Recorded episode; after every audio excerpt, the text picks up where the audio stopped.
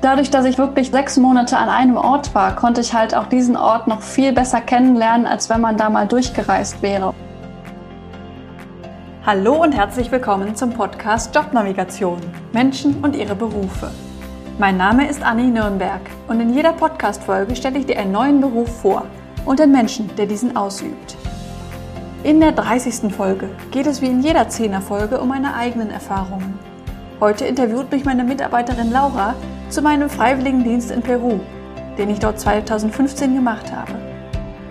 Was hat zu der Entscheidung geführt, einen Freiwilligendienst zu machen? Was habe ich dort vor Ort gemacht? Was habe ich persönlich von dieser Erfahrung mitgenommen? Das und mehr erfährst du gleich in dieser Folge. Ja, Anni, jetzt sehen wir uns zum dritten Mal zu einer Interviewfolge. Du hast uns ja die letzten zwei Male so ein bisschen mit auf deine persönliche Reise genommen, wie du vom Physikstudium auf deinen jetzigen Beruf gekommen bist, hast uns schon so ein paar kleine Eindrücke gegeben. Heute ist ja das Thema so ein bisschen, ja, deinen Freiwilligendienst näher kennenzulernen und was genau ist eigentlich ein Freiwilligendienst? Ja, ein Freiwilligendienst ist im Prinzip freiwillige Arbeit, die man irgendwo leistet, ohne Entgelt dafür zu bekommen. Also viele machen das im Ausland, aber man kann es auch in Deutschland machen. Das, das FSJ oder Freiwilliges Soziales Jahr, das ist ja auch in Deutschland relativ bekannt. Ich habe es in meinem Fall halt im Ausland gemacht. Okay, und wo genau hast du das im Ausland gemacht? Ich war in Peru. Ah, das ist aber, da bist du ja richtig auf Reise gegangen. Ja, das war auch, ich hätte es aber auch nicht irgendwie in Deutschland oder so machen wollen. Also es war auch ein, ein, eine Motivation für mich, ins Ausland zu gehen und da halt einerseits natürlich zu helfen, aber andererseits auch was, selber was Neues zu erleben. Und wie bist du da vorgegangen? Du hast ja gesagt, für dich war klar, dass du es nicht in Deutschland machen möchtest, sondern in Peru. Und Peru ist ja schon ja ein anderes Land. Bist du irgendwie selbst dann auf die Suche gegangen oder hat dich irgendwie auf deiner Reise eine Organisation angesprochen, wo du gesagt hast, ja, darüber möchte ich das gerne machen. Wie bist du da vorgegangen? Also die Idee kam erstmal, weil meine Schwester sowas auch gemacht hat. Meine Schwester ist vier Jahre jünger als ich und die hat das nach dem Abi gemacht. Und dadurch bin ich halt auf die Idee gekommen, auch einen Freiwilligendienst im Ausland zu machen, aber halt nach dem Studium. Also ich habe es dann nach dem Masterstudium gemacht, was auch eher ungewöhnlich ist. Also die meisten anderen, die da waren, das waren wirklich 18-, 19-Jährige, die das nach dem Abi gemacht haben. Und über meine Schwester wusste ich halt auch so ein bisschen, was es da so für Möglichkeiten gibt und was für Organisationen sowas begleiten und sowas. Also gerade im Ausland oder gerade im nicht-europäischen Ausland würde ich schon dazu raten, sowas mit einer Organisation zu machen, weil die das dann einfach organisieren, dass rechtlich alles okay ist und Versicherungen und sowas und einem da Tipps geben können und auch halt auch jemand vor Ort da ist, der da ist, wenn man mal irgendwas braucht oder irgendwie Probleme hat. Mhm. Und da habe ich mir halt eine Organisation gesucht, die zu mir passte, die zu dem passte, was ich gerne machen wollte und bin mit denen dann unterwegs gegangen quasi. Man muss halt unterscheiden, es gibt einerseits die geförderten Freiwilligendienste, also wo dann irgendeine Förderungsinstitution oder der Bund zum Beispiel dann halt sowas wie Unterkunft, Verpflegung, Taschengeld und sowas übernimmt und dass man da nichts für zahlen muss. Und dann gibt es auf der anderen Seite so flexible Freiwilligendienste, wo man dann was für zahlt, aber halt auch, wie der Name schon sagt, etwas flexibler ist, was den Zeitpunkt angeht, was die Dauer angeht, was den Einsatzort angeht, was das Projekt angeht. Und ich habe mich für eine dieser flexiblen Organisationen entschieden, weil ich halt eigentlich direkt nach dem Masterstudium, was halt im Februar war und nicht im August, wie die meisten normalen Freiwilligendienste losgehen, war. Und weil ich da mehr Möglichkeiten hatte, auch verschiedene Projekte vor Ort zu machen. Also was, was viel bei den geförderten Freiwilligendiensten ist, dass man quasi für ein Jahr irgendwo hingeht und mhm. da zum Beispiel dann Englisch unterrichtet. Man kann das auch so ein bisschen steuern, dass man da Präferenzen angeben kann, was man gerne machen möchte. Manchmal sind auch wirklich Stellen ausgeschrieben, wo man sich dann darauf bewerben kann. das war halt bei mir dann alles nicht mehr möglich. Einerseits wegen des Einstiegszeitpunkts und andererseits, weil ich ein bisschen kurzfristiger dran war als viele andere. Und deshalb bin ich mit so einer flexiblen Organisation gegangen, wo ich auch Geld für bezahlt habe. Es waren jetzt keine 10.000 Euro oder sowas, aber es war schon Geld, dass ich quasi meine Unterkunft und sowas selbst finanziert habe. Ja, für mich war das aber gut so, weil ich dadurch halt drei verschiedene Projekte vor Ort machen konnte. Und welche Präferenzen hast du gewählt? Ja, man kann natürlich Präferenzen wählen, was das Land angeht oder den Einsatzort. Da habe ich mich dann halt für Peru entschieden. Das war auch keine wirkliche Kopfentscheidung, sondern eher eine Bauchentscheidung. Also irgendwie ein nicht zu großes Land wollte ich gerne. Und ich wollte auch eins, was nicht zu warm und nicht zu kalt ist. Deshalb habe ich so eins aus der Mitte von Südamerika genommen.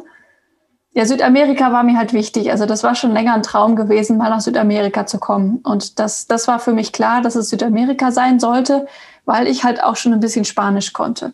Mhm. Und dann bin ich halt irgendwie auf Peru gekommen. Und das andere, was man halt noch dann mit beeinflussen kann, ist halt, was man da vor Ort macht. Also man kann mit alten Menschen arbeiten, mit Kindern, mit ganz kleinen Kindern. Man kann in Umweltprojekten arbeiten. Da gibt es unterschiedliche Möglichkeiten, da eingesetzt zu werden. Und für welche Bereich, also für welchen Bereich hast du dich entschieden während deines Freiwilligendienstes? in welchen Bereichen hast du, ja, ich will nicht sagen reingeschnuppert, aber warst du aktiv tätig? Ich war insgesamt sechs Monate im Freiwilligendienst dort und ich habe fünf Monate mit Kindern gearbeitet und einen Monat in einem Umweltprojekt. Diese fünf Monate, das war auch in zwei unterschiedlichen Projekten. Da habe ich vormittags in dem einen und nachmittags in dem anderen gearbeitet. Das eine Vormittagsprojekt, da habe ich in einem Heim für junge Mütter aus schwierigen Verhältnissen gearbeitet. Also die Mütter waren selbst zwischen 12 und 16 Jahre alt und hatten schon kleine Kinder. Und die waren halt in diesem Heim in der Stadt. Ich war da in Cusco in Peru. Mhm damit sie dort zur Schule gehen konnten, irgendeinen Beruf lernen konnten, damit sie dann danach, wenn sie aus dem Heim rauskamen, sich und ihr Kind versorgen konnten, selbstständig. Und ich habe da teilweise zum Beispiel den Müttern dann bei den Hausaufgaben geholfen, teilweise habe ich aber auch die, die ganz kleinen Kinder betreut und mit denen was gemacht, also wie so eine, wie so eine Kindergartenbetreuung im Prinzip.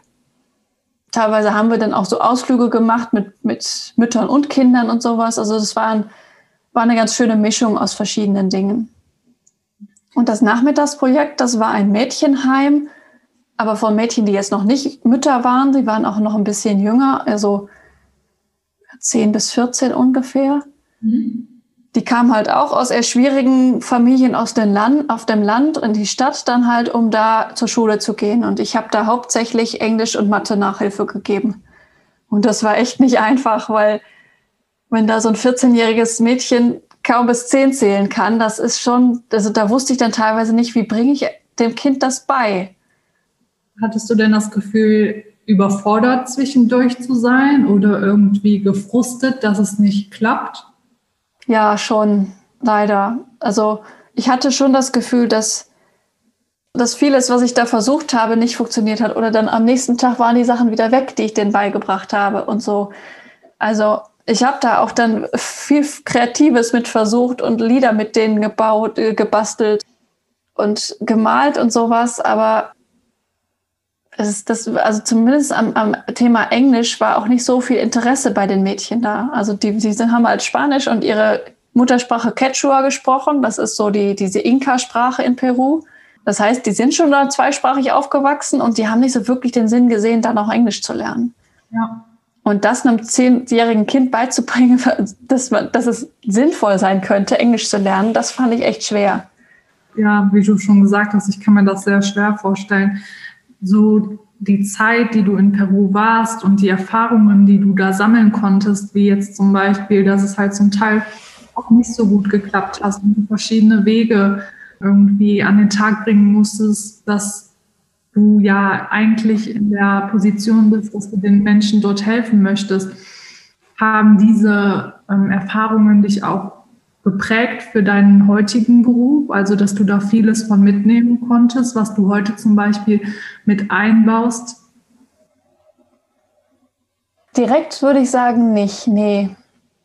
Also das, was ich direkt da gemacht habe, das war halt, halt wirklich dieses Nachhilfe geben, das, das tue ich ja heute, heute im Beruf nicht. Also wenn dann vielleicht irgendwie Geduld, was ich da mitgebracht hätte, aber auch das ist nicht unbedingt so erforderlich in meinem heutigen Beruf, wie es damals erforderlich war.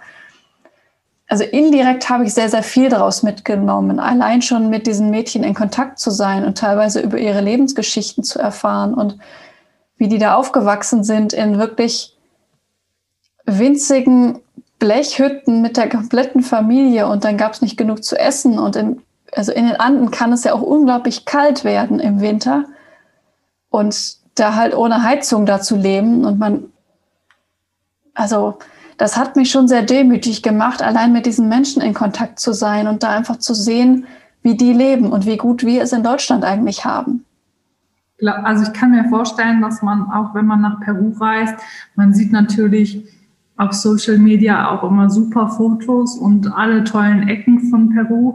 Aber ich glaube, wenn man dorthin geht, wo vieles real ist, dass es auch sein kann, dass man einen Kulturschock bekommt. Hattest du sowas? Also würdest du sagen, ich hatte die erste Zeit einen Kulturschock, als ich in Peru war? Ich finde das Wort immer so ein bisschen schwierig. Also ja, schon. Also irgendwann habe ich dann halt auch starkes Heimweh gekriegt und hatte so das Gefühl, ich komme hier nicht so wirklich an. Und ich meine, man hat mir halt auch auf zwei Kilometer Entfernung gefühlt angesehen, dass ich keine Peruanerin bin.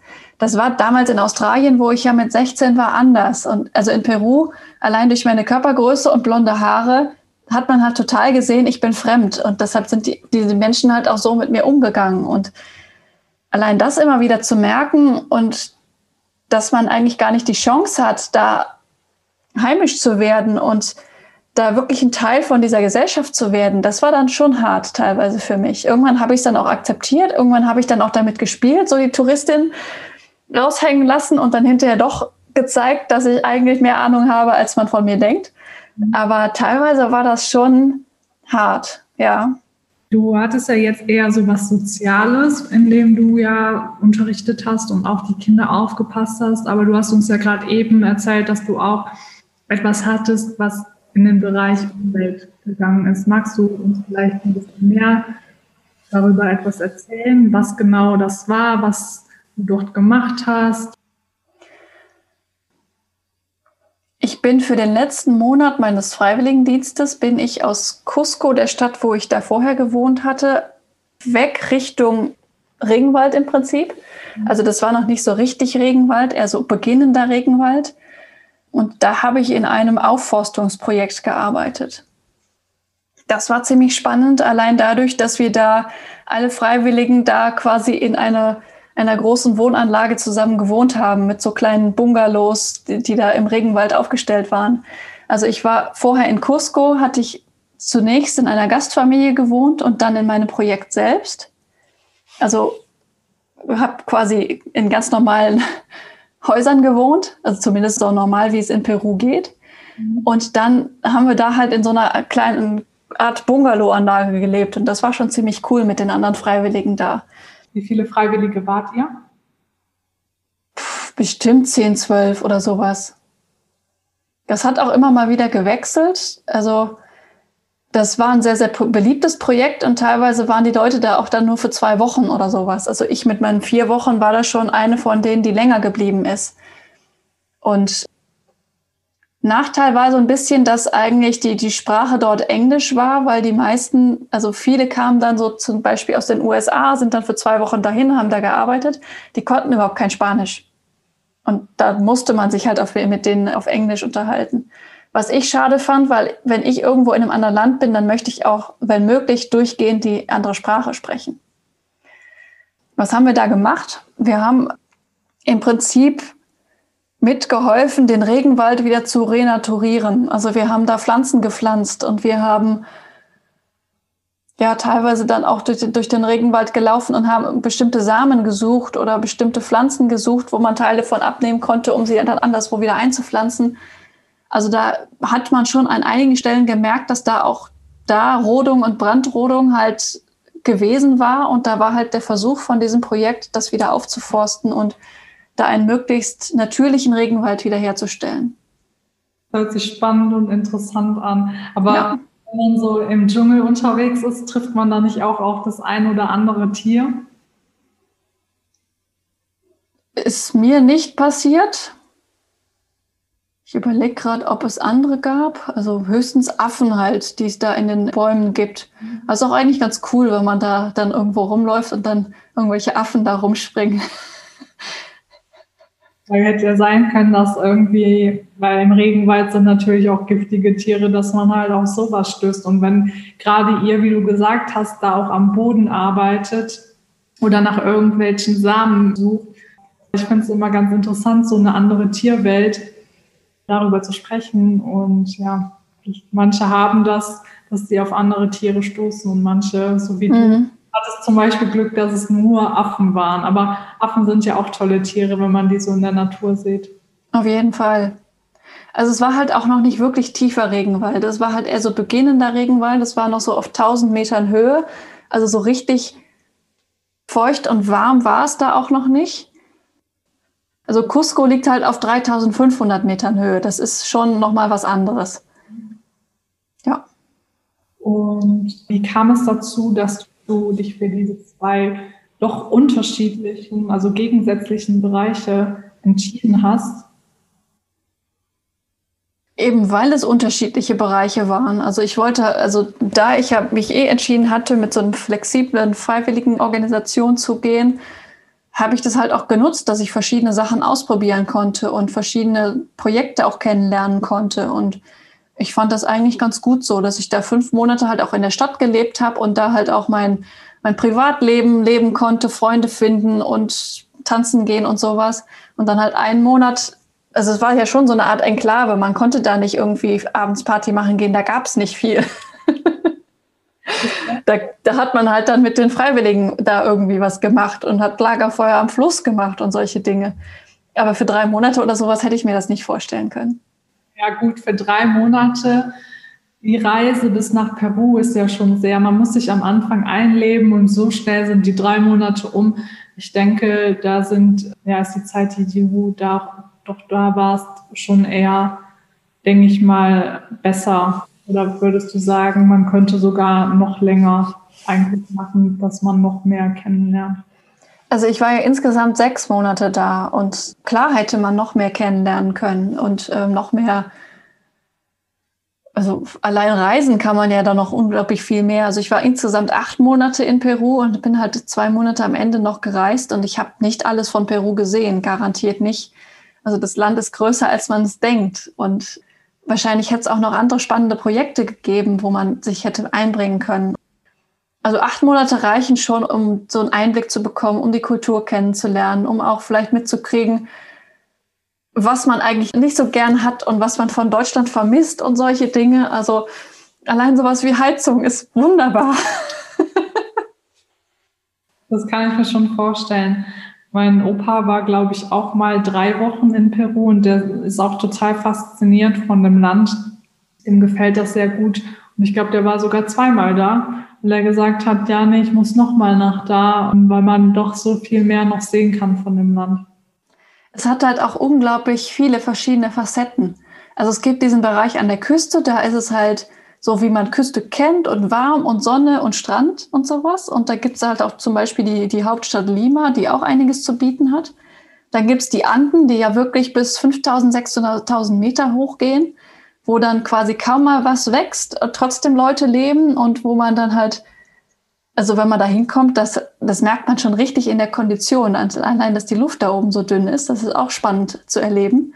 Man hat die Kultur mit den Inkas und sowas und den, den spanischen Conquistadores. Und dann hat man halt auf der anderen Seite der Anden halt diesen Regenwald, diesen beginnenden. Also das ist schon klasse. Das kann ich mir vorstellen. Aber jetzt nochmal zurückzukommen auf deine Tätigkeiten. Was hat dir besonders Spaß gemacht? Also sowohl in dem sozialen Bereich als auch in dem, ich nenne es mal, Umweltbereich.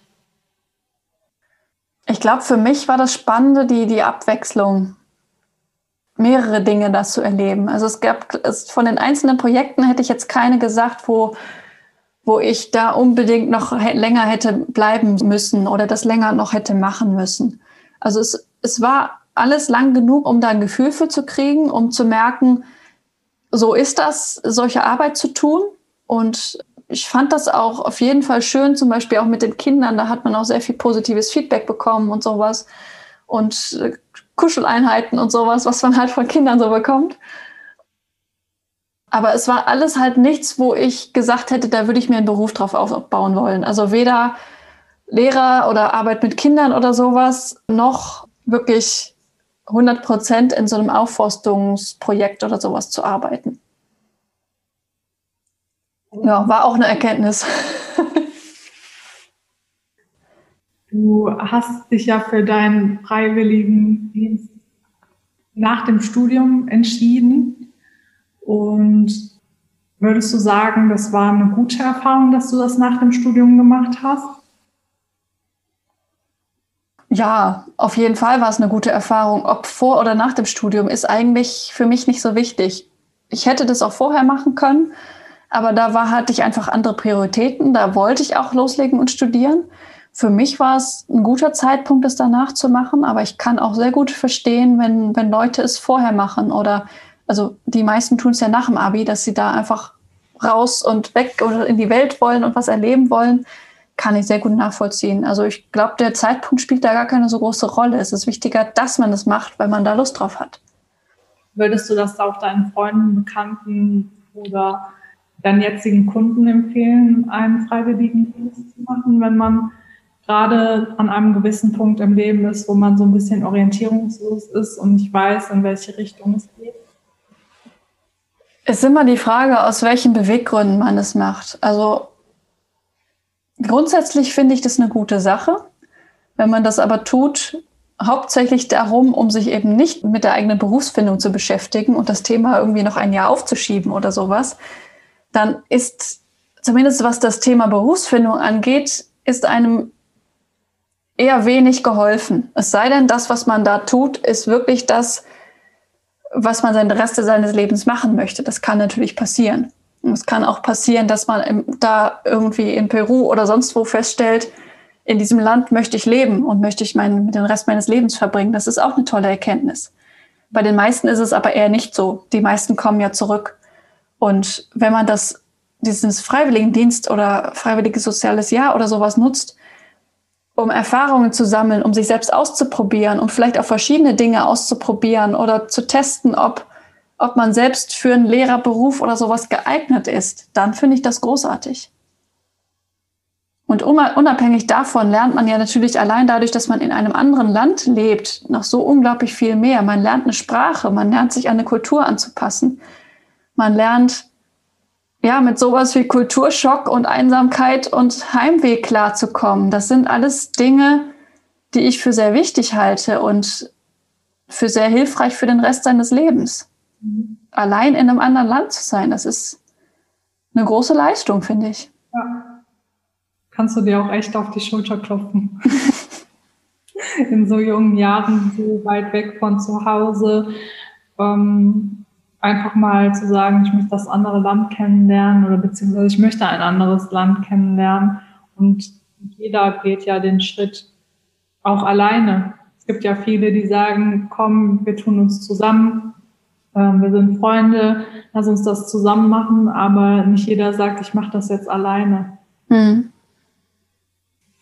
Du hast ja gerade eben erzählt, du hast ja eine Organisation ausgesucht, mit der du das machst. Wie bist du bei deiner Suche vorgegangen? Beziehungsweise wie waren so die ersten Schritte auch, als du in das Land eingereist bist? Man braucht ja bestimmt ein Visum, zum Beispiel für Peru, einpreisen zu dürfen? Oder wie stelle ich mir das Ganze vor? Was war so ja, die ersten Schritte in Deutschland?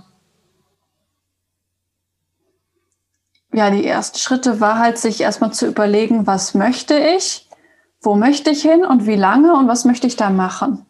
Und im Prinzip hat da halt damit zusammengehangen, was für eine Organisation ich mir aussuche. Also das war im Prinzip auch ein Prozess. Ich habe mich erstmal informiert, was ist überhaupt alles möglich, was interessiert mich, welche Organisationen bieten was an und das war dann halt so, so, so ein Prozess, wo ich mir gleichzeitig überlegt habe, welche Organisation will ich und gleichzeitig, was möchte ich da eigentlich machen, so ungefähr. Und dann habe ich irgendwann eine Entscheidung getroffen, mich für eine Organisation entschieden und ja, dann so formelle Sachen, klar, Visum beantragen brauchte man, glaube ich, zumindest für die Dauer. Bin ich mir aber nicht mehr hundertprozentig sicher. Das ist ja auch schon sechs Jahre her. Die Organisation hat sich dann um eine Unterkunft, um eine Gastfamilie gekümmert und darum, dass ich rechtzeitig ankomme quasi. Äh, die haben mich dann auch vor Ort am Flughafen abgeholt und zu meiner Gastfamilie gebracht zum Beispiel. Die allerersten zwei Wochen hatte ich auch erstmal noch einen Spanischkurs vor Ort, bevor ich angefangen habe zu arbeiten. Das war auch hilfreich. Das war dann von der Organisation organisiert. Aber jetzt auf deine Frage zurückzukommen, was da konkret in Deutschland alles vorher zu organisieren war, das weiß ich gar nicht mehr so genau. Also ich glaube, das unterscheidet sich auch nicht so riesig von einer normalen Reise, außer dass man halt vielleicht ein bisschen genauer packt, damit man wirklich alles mitnimmt, was man braucht. Du hast ja einen Freiwilligendienst gemacht, aber es gibt ja auch noch das freiwillige soziale Jahr. Gibt es da einen konkreten Unterschied? Also weißt du das? Kannst du das den Zuhörern erklären?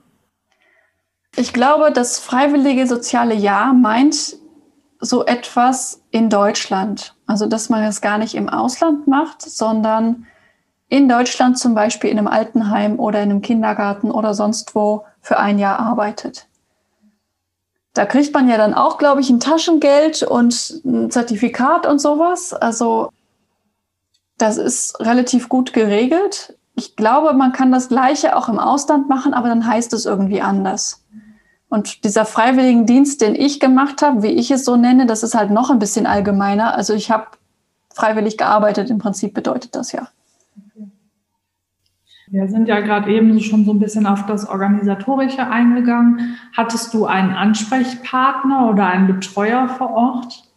Ja. Also du konntest immer, wenn es Schwierigkeiten gab, hattest du jemanden, den du anrufen konntest oder gab es da eine Stelle, wo du hingehen konntest, die in mittelbarer Nähe war, dass du auch im direkten ähm, Austausch mit deinem Ansprechpartner beziehungsweise Betreuer oder Betreuerin warst? Ja, meine Organisation hatte ein Büro vor Ort in Cusco, da konnte ich hingehen. Und es gab auch eine Notfallnummer, wo ich anrufen konnte, wenn irgendwie was Schlimmes passiert wäre. Was aber zum Glück nie passiert ist bei mir. Ich denke überwiegend, dass manche ähm, Menschen positive Erfahrungen haben, aber es kann natürlich auch sein, dass einer total überfordert ist, zum Beispiel mit der Kultur oder das sonstiges Vorfeld und dass man dann doch froh ist, dass man so eine Nummer hat, wo man sich melden kann oder einen Ansprechpartner oder einen Beruf ja. gehen kann und Zuflucht sozusagen. Ich habe auch den, den Austausch mit anderen Freiwilligen geschätzt. Also ich hatte zum Beispiel eine relativ gute Freundin da, die aus Brasilien kam und die auch in Peru war und mit der ich mich einfach sehr gut verstanden habe bei den Deutschen fand ich es immer schwierig, weil die gerne Deutsch gesprochen haben dann. Deshalb habe ich mich lieber an die anderen Ausländer quasi gehalten, mit denen ich dann Spanisch sprechen konnte. Weil aus irgendeinem Grund ist mir das einfach mega wichtig. Wenn ich in einem anderen Land bin, dann will ich eigentlich gar kein Deutsch sprechen. Mhm. Ich bin ja da, um Spanisch zu lernen. Nicht jeder ist wie du. Manche, die wollen halt einfach dann wahrscheinlich, oder vielleicht ist es so, dass sie dadurch so ein Stückchen Heimat hatten. Wer weiß. Ja. Beweggründe wissen wir nicht. Aber ich sehe das genauso wie du, wenn man in ein Land fährt oder reist, wo eine andere Sprache herrscht und man kann die Sprache auch zum Teil schon, das ist ja einfach nur, ja, sozusagen Nachhilfe auf natürliche Art und Weise, weil man selber lernt halt die Sprache, indem man sie halt direkt vor Ort spricht und auch ja. mit den Menschen in Kontakt ist und dadurch halt die Sprachkenntnisse anwendet. Man lernt auch viel, viel mehr, wenn man es halt vor Ort in dem Land sozusagen spricht. Wenn du jetzt auf die Zeit zurückblickst, kannst du sagen, dass dir das halbe Jahr geholfen hat? Definitiv. Das war eine großartige Erfahrung mit allem drum und dran. Auf jeden Fall. Also die, die Arbeit vor Ort, aber auch die fremde Kultur und ich habe da zum Beispiel angefangen zu tanzen. Das hat mich noch Jahre später begleitet, dass ich regelmäßig tanzen gegangen bin und solche Dinge. Also das war eine großartige Erfahrung. Und wenn du so zurückblickst, welches Ereignis hat dich am meisten geprägt während dieser Zeit? Welches Ereignis hat mich am meisten geprägt? Spannende Frage. Ich kann zwei Sachen berichten. Das eine war, dass ich im Prinzip nach zwei Monaten entschieden habe, dass ich nicht mehr mit der Gastfamilie da wohnen möchte. Also nicht, dass die Gastfamilie irgendwie schlecht war oder mich nicht gut behandelt hätten oder sowas. Aber ich passte halt nicht mehr so wirklich in das Familienleben rein. Also ich war 24 und war halt schon fünf Jahre hatte ich in einem Wohnheim gewohnt, also quasi selbst gewohnt. Und da wurde halt von mir erwartet, dass ich halt mit denen zu ihren Familienfeierlichkeiten fahre und jedes Wochenende irgendeinen anderen Onkel und sowas besuche. Und die haben schon versucht, mir viel Freiheiten zu geben, aber man hat auch gemerkt, das fällt ihnen schwer und dass ich so meinen eigenen Kopf hatte, das war schwierig für die. Und dann hat sich halt die äh, Möglichkeit ergeben, dass ich in einem Projekt mit noch zwei anderen Freiwilligen wohnen konnte, in diesem Nachmittagsbetreuungsprojekt. Und dann habe ich die Möglichkeit ergriffen. Und das war für mich halt prägend, einfach zu erkennen, dass so dieses, dieses Familienleben irgendwie nicht mehr so wirklich das, das Richtige für mich war, auch wenn ich versucht hatte, mich da am Anfang anzupassen, aber dass ich da halt irgendwie zu eigenständig für war und da lieber alleine wohnte, obwohl das ja für viele eher unsicherer ist, als mit einer Familie zu leben. Das war schon eine spannende Erfahrung und halt das dann halt auch durchzusetzen. Ne? Also einerseits halt die Enttäuschung der Familie auch in Kauf zu nehmen und dann auch den Mehraufwand, den meine Organisation dadurch hatte, aber es halt trotzdem durchzuziehen. Das war schon eine, schon eine prägende Erfahrung für mich, da für mich einzustehen, sage ich einfach mal. Und das Zweite war im Prinzip eher ein Mensch als eine, eine Gelegenheit. Also ich habe halt vor Ort auch Männer kennengelernt und habe einen Freund gefunden damals, einen Peruaner. Und das war einfach sehr spannend, da halt nochmal auf einer engeren, auf einer tieferen Ebene die Kultur auch kennenzulernen und auch nochmal von seiner Seite her ins Familienleben quasi mit einzutauchen. Also er hatte, meine Gastfamilie waren halt zwei Eltern und zwei Kinder gewesen und die hatten halt auch überall Verwandte. Aber die Familie meines damaligen Freundes, er hatte selber fünf Schwestern und ein Großteil wohnte auch noch irgendwie in dem Haus seiner Eltern und er auch noch. Also es war ein Riesenhaus mit jeder Menge Leuten und Kindern und sowas. Und allein das war schon eine spannende Erfahrung, nochmal so ein anderes peruanisches Familienleben mitzuerleben. Und dann halt auch mitzuerleben, wie so ein Peruaner über Partnerschaft und Liebe und Frauen und sowas denkt. Das war nicht ganz einfach. Es hat auch einen Grund, dass ich nicht mehr mit ihm zusammen bin. Aber es war trotzdem interessant, das kennenzulernen. Das kann ich mir schon vorstellen. Ja. Wenn du jetzt wieder an diesem Punkt in deinem Leben wärst, würdest du dich wieder für einen freiwilligen Dienst entscheiden? Also würdest du den Weg wieder gehen? Ja. Oder? Ich glaube, ich würde lieber reisen gehen. also ja und nein. Also es war schon spannend. Das war echt, dadurch, dass ich halt wirklich sechs Monate an einem Ort war, konnte ich halt auch diesen Ort noch viel besser kennenlernen, als wenn man da mal durchgereist wäre. Also das war auf jeden Fall schon großartig. Jetzt gerade hätte ich, glaube ich, aber eher das Bedürfnis, noch mehr Ecken von Peru kennenzulernen. Ich weiß gerade nicht. Irgendwie ist beides ganz interessant. Ähm, du musst dich ja jetzt aktuell nicht entscheiden, von daher. Nee. Aber nach Peru zurück würde ich gern nochmal.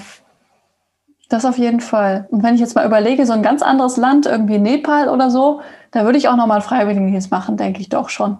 Mhm. Du hast uns ja gerade eben einen kleinen Einblick gegeben in die Kultur und auch in deine Partnerschaft mit einem Peruaner. Was würdest du sagen, wie ist die Kultur in Peru? Und wenn du die vergleichen würdest mit der deutschen, was würdest du da festhalten? Das ist keine einfache Frage, weil Kultur halt etwas sehr Vielschichtiges ist.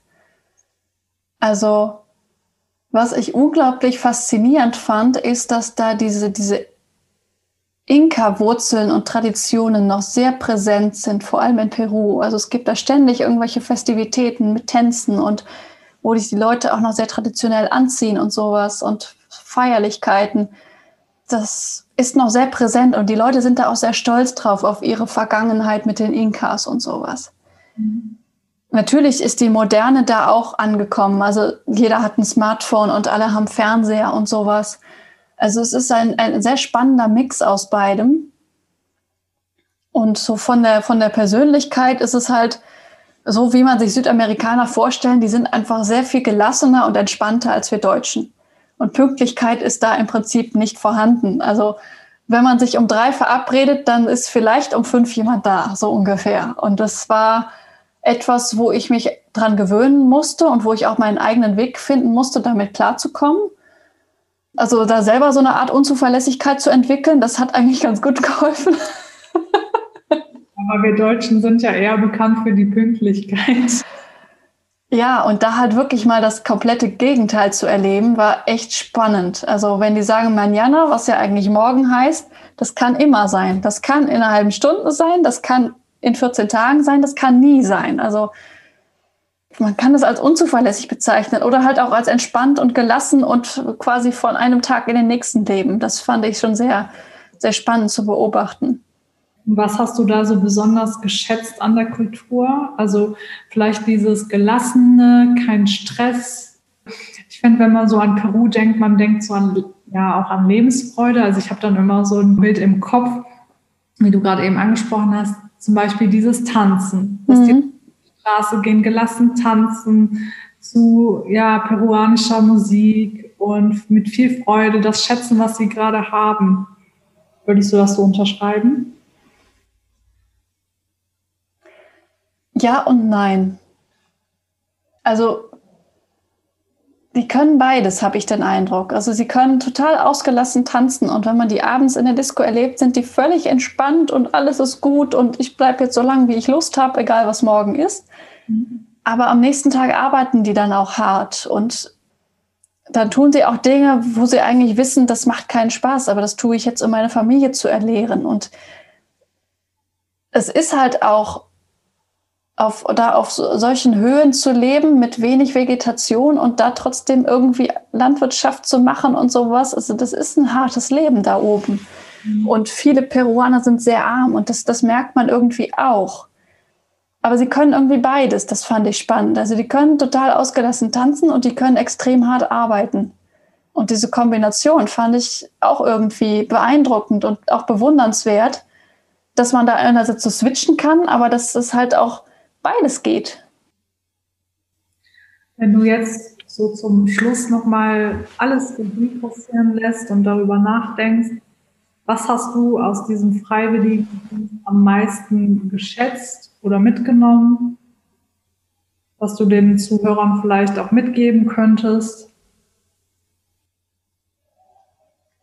Also ich finde, Freiwilligendienste sind eine großartige Art, um Erfahrung zu sammeln, einerseits Lebenserfahrung und kulturelle Erfahrung, mal eine andere Kultur kennenzulernen, aber halt auch berufliche Erfahrung oder Erfahrung mit etwas Berufsähnlichem, sage ich mal. Also es ist ja kein konkreter Beruf, sondern es ist meistens eher so eine Art Hilfstätigkeit, die man ausübt. Aber es reicht ja, um einen Einblick zu bekommen. Ist ein Aufforstungsprojekt oder ein Umweltprojekt das Richtige für mich? Oder kann ich gut mit Kindern arbeiten? Einfach solche Dinge mal zu erfahren und nicht eben irgendwie im Schulpraktikum eine Woche auszuprobieren, sondern vielleicht wirklich mal ein, zwei Monate zu machen und mitzukriegen, ändert sich das, wenn ich das mal über einen längeren Zeitraum hinweg mache. Das finde ich eine großartige Erfahrung, die man für sich nutzen kann. Und wenn man das dann auch noch im Ausland machen kann, wo man ja auch noch zusätzliche Erfahrungen sammeln kann, sprachliche, kulturellen Blick zu erweitern, das finde ich eine großartige Sache. Und man lernt sich halt auch selbst besser kennen. Man lernt seine eigenen Grenzen besser kennen und man weiß, also ich kenne auch Leute, die einen Freiwilligendienst abgebrochen haben, aber die haben das nicht leichtfertig getan und die das heißt nicht, dass sie irgendwie versagt hätten, das nicht hingekriegt hätten, sondern sie haben für sich bewusst die Entscheidung getroffen, ich bin hier nicht richtig und es wäre nicht förderlich, wenn ich hier noch ein halbes Jahr bleibe, sondern es wäre eher förderlich, wieder zurückzugehen und da irgendwas anderes zu machen. Das hat für mich nichts mit Versagen zu tun, sondern einfach für sich etwas zu erkennen, dass man sich selbst besser kennengelernt hat und daraus eine Entscheidung zu treffen. Und das finde ich auch völlig in Ordnung, wenn man sowas ausprobiert und dann sagt, nö, ist nicht meins. Ich ja. gehe zurück. Hauptsache, man hat es gemacht und hat die Erfahrung gesammelt und weiß dann halt einfach, dass es nicht gepasst hat und es ein Stückchen mehr vielleicht an dem, was einem mehr liegt. Ja. Ja, Anni, dann vielen Dank für deinen Einblick, für deine ehrlichen Worte. Ich hoffe auch, dass die Zuhörer ja ein bisschen mehr über dich über den Freiwilligendienst, über Peru. Ich glaube, du könntest noch stundenweise über Peru sprechen. Total. Erfahren durften, dass du auch so ehrlich warst und einen Einblick gegeben hast. Und ja, ich hoffe, den Zuhörern konnte es ein Stückchen weiterhelfen. Und ich denke, auch bei Fragen dürfen die immer jederzeit gerne auf dich zukommen. Klar. Danke, dass du uns den Einblick gegeben hast an deinen Freiwilligendienst. Danke dir. Bis zum nächsten Mal. Das war eine weitere Folge des Podcasts Jobnavigation Menschen und ihre Berufe mit Anni Nürnberg. Wenn ich dich mit diesem Interview inspirieren konnte, freut mich das tierisch, denn dafür mache ich diese Arbeit. Hör dir auch gerne noch andere Podcast-Folgen an, um die Unterschiede zwischen möglichen Berufen klarer zu verstehen und dich von verschiedenen Menschen inspirieren zu lassen. In den Show Notes verlinke ich dir ähnliche Folgen.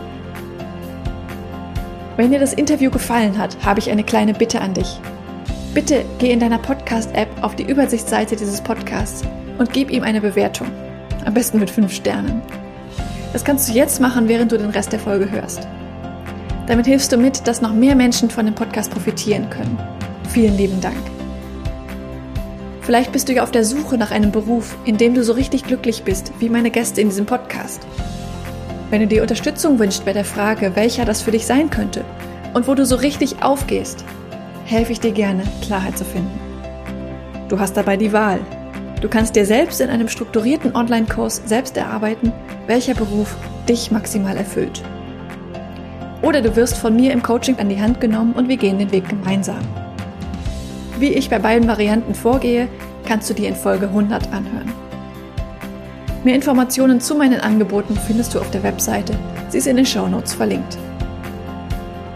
Wenn du mehr zu mir als Person erfahren möchtest, empfehle ich dir, die Folgen 10 und 20 anzuhören. Dort erzähle ich von meinem eigenen Weg, der mich zu meinem Traumjob, nämlich dem Berufscoaching, geführt hat. Es ist so schön, einen Beruf zu haben, wo du wirklich gerne hingehst, in dem du mit Leichtigkeit erfolgreich bist, wo du deine Stärken und Talente einsetzen kannst – der dich einfach auf allen Ebenen erfüllt und glücklich macht. Ich wünsche dir von Herzen, dass du dieses Gefühl erlebst, und zwar möglichst jeden Arbeitstag. Deine Anni von Jobnavigation.